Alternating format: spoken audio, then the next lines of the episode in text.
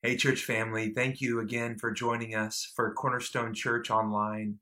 Um, Pastor Chad here, just an honor to stand before you week after week and open the scriptures together and just do our best to point our hearts, to bring our minds and thoughts and lives and aim them at the reality of Jesus, his kingdom, and to just bring to bear whatever we're facing, feeling, sensing, and going through, and just submitting it to His lordship and His reality.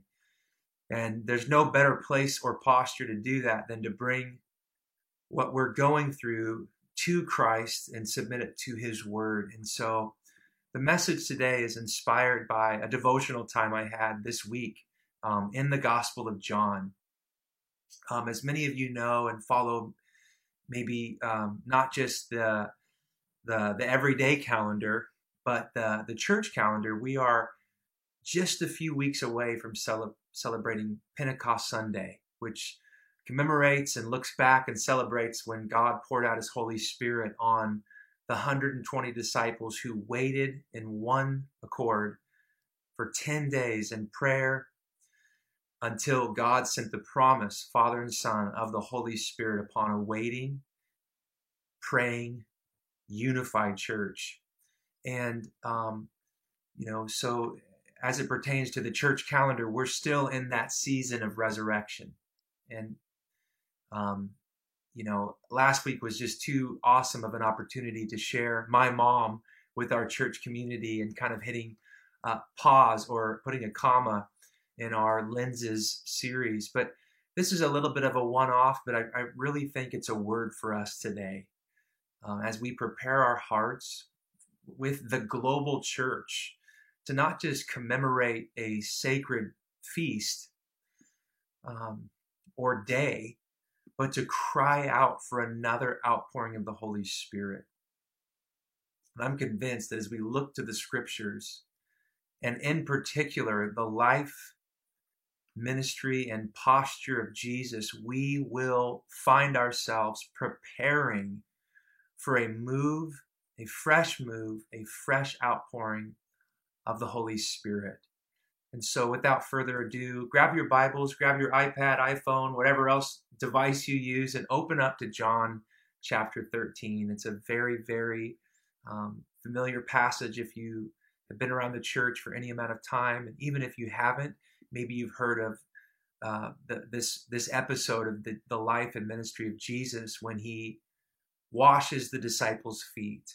And then I want to read the story and I want to just draw out maybe a few of its implications as we prepare our hearts, as we hit pause on maybe a very busy, stressful week in this coronavirus season.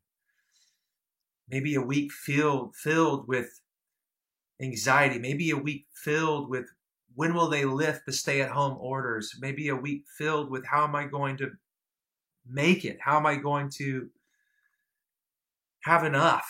Um, wherever you you've been this week, let's let's let's pause. Let's be real and vulnerable, but let's bring it to the Lord in the scriptures today and see what Jesus has to say what Jesus has done, what he wants to do as we read his, his word. So, John chapter 13.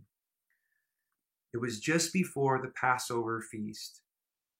Jesus knew that the hour had come for him to leave this world and go to the Father.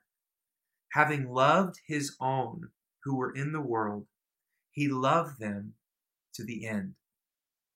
The evening meal was in progress and the devil had already prompted Judas, the son of Simon Iscariot, to betray Jesus. Jesus knew that the Father had put all things under his power, that he had come from God and was returning to God.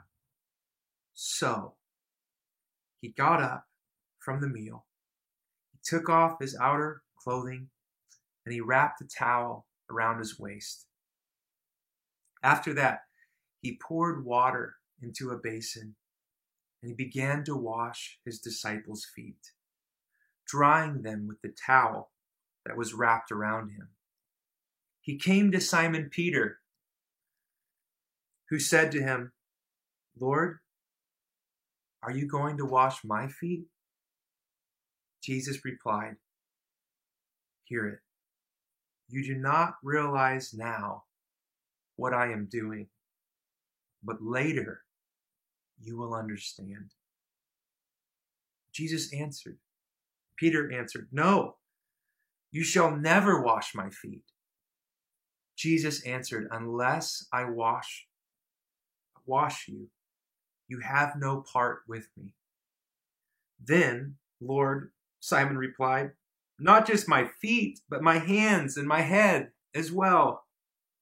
Jesus answered, Those who've had a bath need only to wash their feet. Their whole body is clean. And you are clean, though not every one of you. For he knew who was going to betray him. And that was why he said, Not every one of you was clean. When he had finished washing their feet, he put his clothes, put on his clothes, and returned to his place. Look at that. Do you understand what I've done for you? He asked them. You call me teacher and Lord, and rightly so, for that is what I am.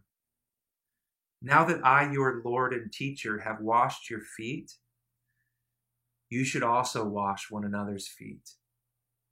I've set you an example that you should do as I have done for you. Very truly, I tell you, no servant is greater than his master, nor is a messenger greater than the one who sent him. Now that you know these things, you will be blessed if you do them. One more verse, verse 34. A new command I give you love one another as I have loved you. So you must love one another. By this, everyone will know that you are my disciples if you love one another. This is the gospel. This is the word of the Lord. Thanks be to God. So many are, are asking questions like, what is God up to in this coronavirus season? What is he trying to teach us? What is he what is he saying? What is he shaping? What kind of church are we going to see on the other side of this thing? What kind of church are we going to become during this time? If that's too impersonal or ethereal, what kind of person are you becoming? What kind of man am I becoming? What kind of dad? What kind of son? What kind of husband or friend or what kind of employer? What kind of employee? If, what kind of church are we becoming is too big, shrink it down. Who are we becoming in this season? What is God up to? What's he saying? What's he speaking? What what's he revealing as we are forced to think about things that maybe we never would have had to think about before? And this story to me is so profound. I, I, think when I read it, it's like an invitation to discover more of what God has for us in this season of what I'm going to call washing, cleansing, pruning, purging, and preparation for the season that I believe He wants to bring His church into for a glorious future, a fruitful, flourishing future. But we can't skip this story. And so, what do, what do we see here? It's so significant that Jesus is so, when you know who you are, the Son, the beloved Son of the Father, when you know where you came from, and when you know where you're going, you are freed from having to grasp, grab, and grip for things like power, possessions, positions, titles, fans or followers or influence or impact or reach when you know who you are, where you came from, whose you are, and where you're going. Jesus is walking with this kind of self awareness and revelation. I'm the Father's Son. Passover is coming. This is the moment, Father, you and I and the Holy Spirit have dreamed about from before the foundations of the earth were laid. This plan of rescue and redemption, this plan of renewal and restoration, it's happening. Father, though my contemporaries and even my own disciples are fuzzy on who I really am and where I really came from and what I'm really here to do and where I'm going to go after my death and resurrection, even though they're fuzzy, Father, you and I understand this is our plan. And because of that self awareness, because of that God conscious, because of that consciousness, because of that that awareness because of the, the bond of re- relationship between father and son.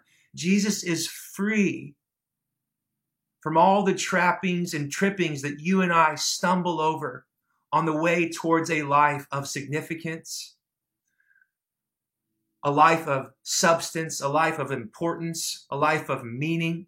All those things we would grip and grasp and grab for, Jesus is able to disrobe because he knows who he is. And instead of trying to go higher and climb a ladder, he's able to be free to go lower. To not just speak about his kingdom, but to model what life and the posture of humble, self emptying, sacrificial love looks like, not just on a cross, although that's the most concentrated form of his love, but all the way toward the cross. And here, with his closest friends, including his betrayer, Jesus goes low to wash feet. Knowing that everything that the Father has, he put it all under his power. In light of that kind of understanding of power, of the promise that the nations belong to the Son at the Father's right hand, even in light of all the prophetic promises of Daniel 7 that Jesus would be the king of an everlasting kingdom, that the kings and the nations of the earth would bow before him, that Isaiah 9, Jesus would be the one on whose shoulders would rest the everlasting, never ending kingdom of God. In light of this understanding, in light of this power and this position and the possession of even the nations and all of the earth redeemed and restored and reconciled to himself because of his sacrifice. In light of that knowledge, he's free to serve. He's free to give his life away. He's free to take the posture and position of a lowly servant or slave, to teach his disciples, to teach his church a lesson, to prepare his church a lesson, a posture we're meant to not just admire, but we're meant to adopt in preparation for the pouring out of the Holy Spirit and God's next marching orders for his church. I'm believing in post and during this coronavirus season. It goes on to say that he wrapped a towel around his waist and he washed his disciples' feet. Then he comes to Peter and he's like, Jesus, you're going to wash my feet. And here's, here's why I think this is a word for the church, a word for me, a word for us. There's so much negativity about the church in America or the Western world and its decline. And it's not just negativity, it's data driven. There's so many statistics, and it's easy to click a YouTube link and to read a blog from somebody who thinks that they're in the know because they can write an article.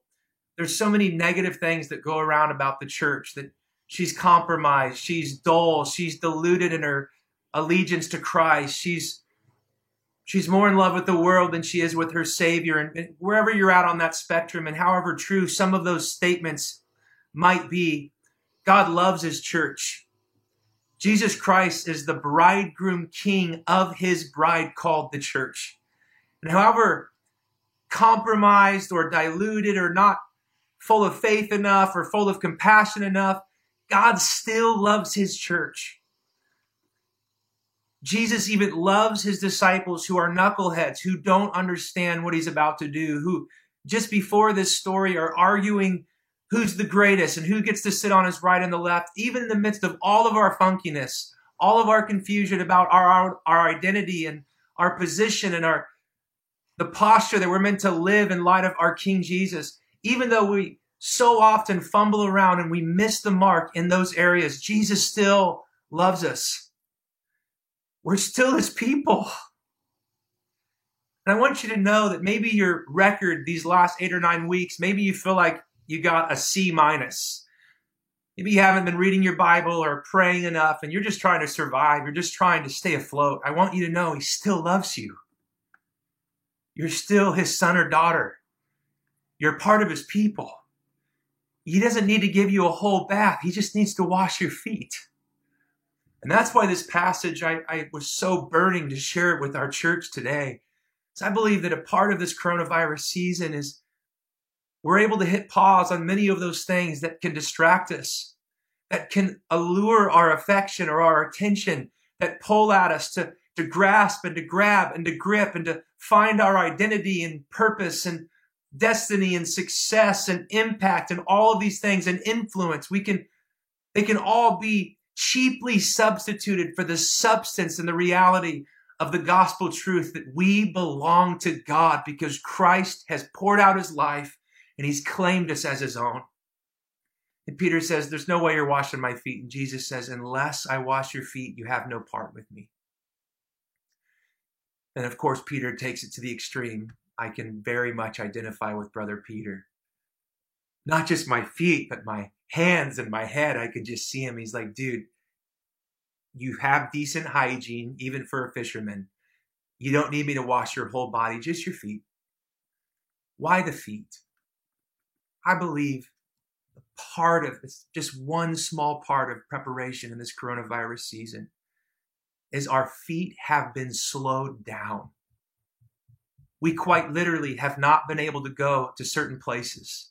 We quite literally have not been able to continue our pattern of behavior. We quite literally, our feet have been slowed and for many of us, stopped. And Jesus is like, You're my people. You're my disciples. You're my church. I don't need to wash your whole body. I just want to wash your feet.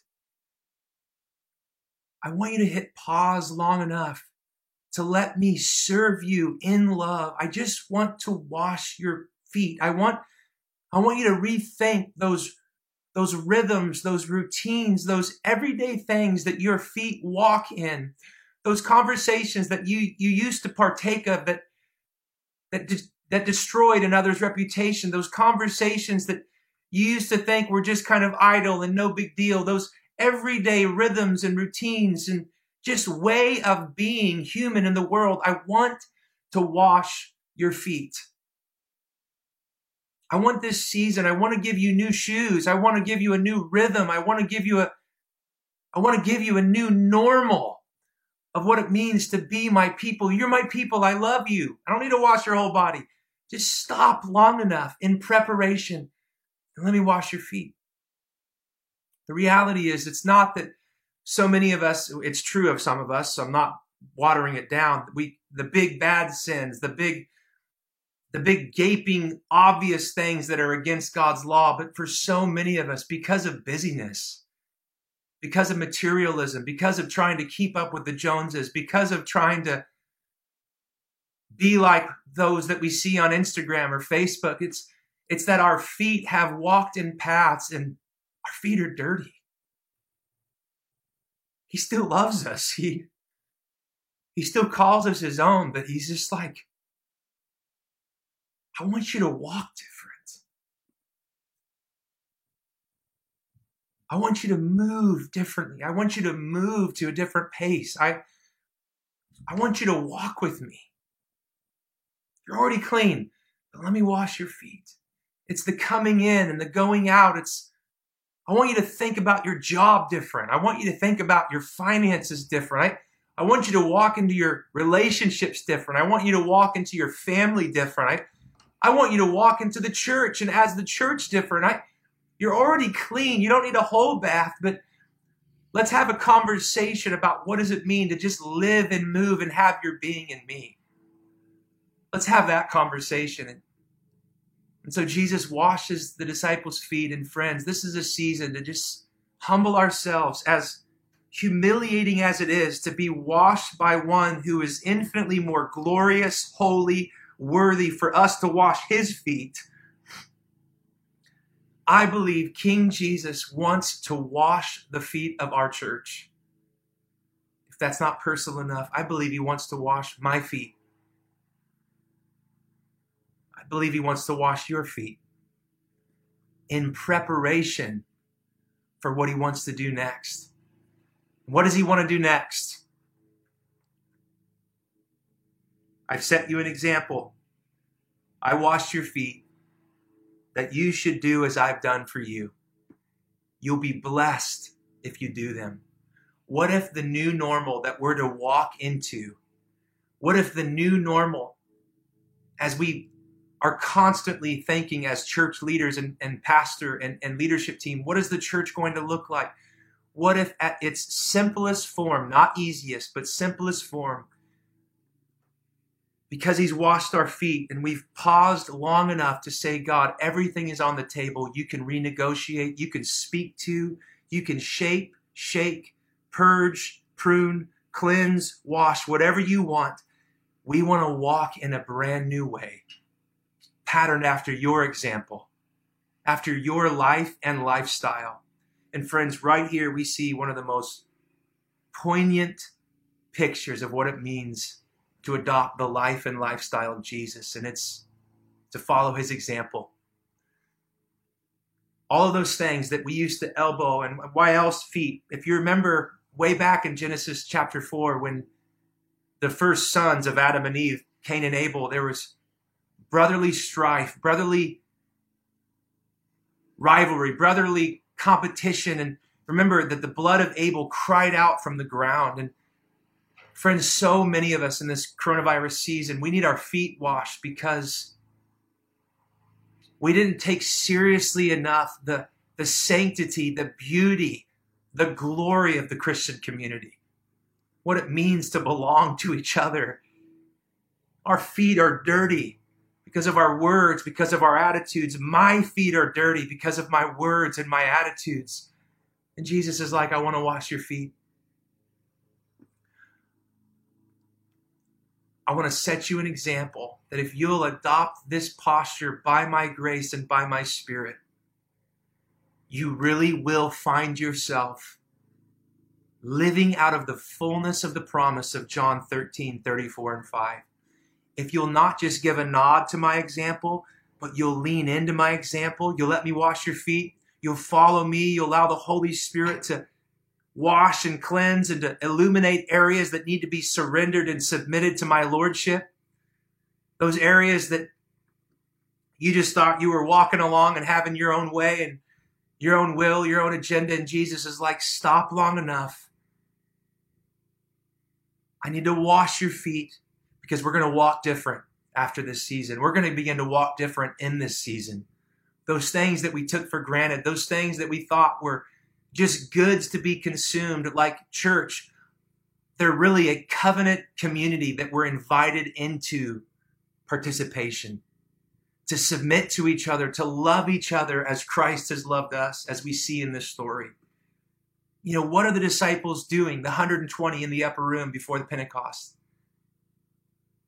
I don't have proof, but I think they're following the example of their teacher, Jesus. I think they're going low. I think they're working through the areas of the gospel where we see disciples at odds. Friends, conflict is inevitable. Differences of opinions are inevitable. Blind spots are inevitable. Planks in our eye are inevitable. We need each other. And we need a Savior at the center of our community who washes our feet so that we can begin to walk in His ways.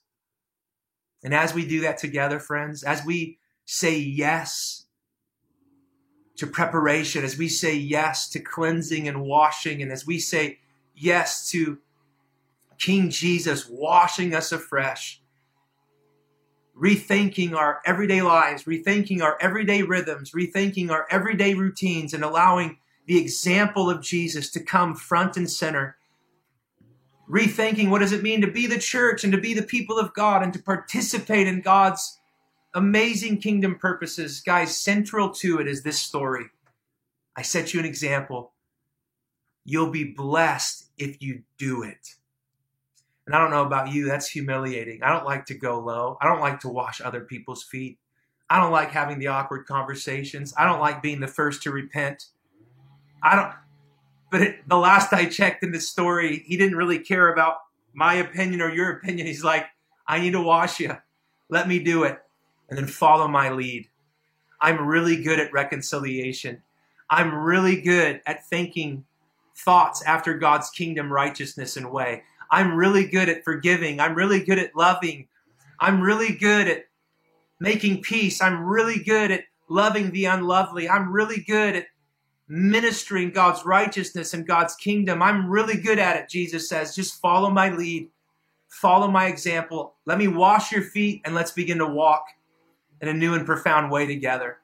Friends, that's my great hope today for you and for me that we would live in this, this reality of preparation between resurrection and Pentecost. And I believe central to preparation is adopting this posture of King Jesus. Those robes, those outer robes that usually have a name tag of our titles and our significance and our accolades and our accomplishments. What if God's just calling us all to disrobe our outer garment and to say, I am a broken, son or daughter that needs fresh mercy and grace from King Jesus today? What if we would, instead of withholding those areas of barrenness or brokenness in us, we brought them out and said, Jesus, I need that washed too? What if instead of suffering in silence or trying to just go it alone, we made the phone call, we shot out the text message and said, Friend, I need someone to go on this journey with me. I'm getting my, my tail end whipped. I'm those bad habits, they've come back. And I, I know the gospel is power to save and to heal and to restore. I need your help. My great hope for our church and for the church is that many of our habits and patterns have hit pause and it's a reset season to go back to its purest, simplest form we're following the example of our King and our Master and our teacher, Jesus. And as we follow his way, he'll pour out his Spirit, he'll empower us, and there'll be something compelling about our life together, about our witness, about how we do all of life that will draw others in as Jesus as is exalted at the center of our hearts and of our community. I believe by this all people will know you're my disciples so much of what the church was known for in the past. It's kids ministry or worship ministry or teaching ministry. All these things are amazing, and I want to have the best. I want, we do. We have an amazing ministry. But what if the great thing the church will be known for in the hours ahead? Look at them. They love each other. They really do walk in a spirit of unity. They're not in competition. They're not like Cain throwing darts and arrows of accusation and judgment. Their, their feet are clean. They're loving each other. They're not brushing their differences under the rug. They're doing the hard work of repentance and forgiveness and reconciliation. They're, oh my goodness. I want to know they, I want to know the one they claim to be king. They claim to be Lord and friends. That's my hope during this coronavirus season. That's my deepest, deepest hope for our church and the church after the coronavirus season is that the example of Jesus would be exalted front and center, that a new vision of success, a new vision of fruitfulness, a new vision of that which we're striving after would simply be we're following the example of our Jesus. And he said in the few verses before our story, if I'm lifted up in this way, I'll draw all people to myself. That's our hope. And that's what we saw in Pentecost. As the unified body went low, they were unified in prayer. He could pour out his Holy Spirit, and thousands were added. Come on. I'm believing that those are the days that we have ahead of us. Let's pray. Father, I thank you for the beautiful example of Jesus, our King. I love your word. More than your word, Lord. I love your embodied example, which I find out is more than a suggestion from this story. You say, I'm your Lord and teacher, and that's right. You call me that, but you'll be blessed if you actually do what I modeled for you.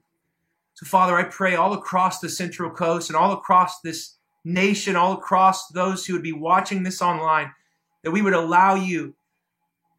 We may object at first and think we're good, but may we humble ourselves and say yes to foot washing. You would wash ours and that we would begin to wash each other's. Father, I pray for a move of reconciliation, a move of repentance, a move of forgiveness, a move of humility. God, disrupt our activities and our normal rhythms and routines that need disrupting. Give us new lenses, give us new, clean feet to walk in your example in your way. And you promise by this, everyone will know that we're actually your students, your apprentices, your disciples. If we love each other the way you've loved us. Jesus, I thank you for the grace that washes and cleanses, for the Holy Spirit that empowers and enables us to walk in the very example of Jesus. And Father, I pray this in the Son, Jesus' beautiful, matchless, powerful name. Amen. I love you guys. Let's let's do it. Open up your word this week. Come back to this passage again and again with me. And let's prepare our hearts for what God has for us next as his people who have clean feet who are learning and to adopt new rhythms and routines that are life giving, that flow from the example and the word of Jesus our King. Bless you.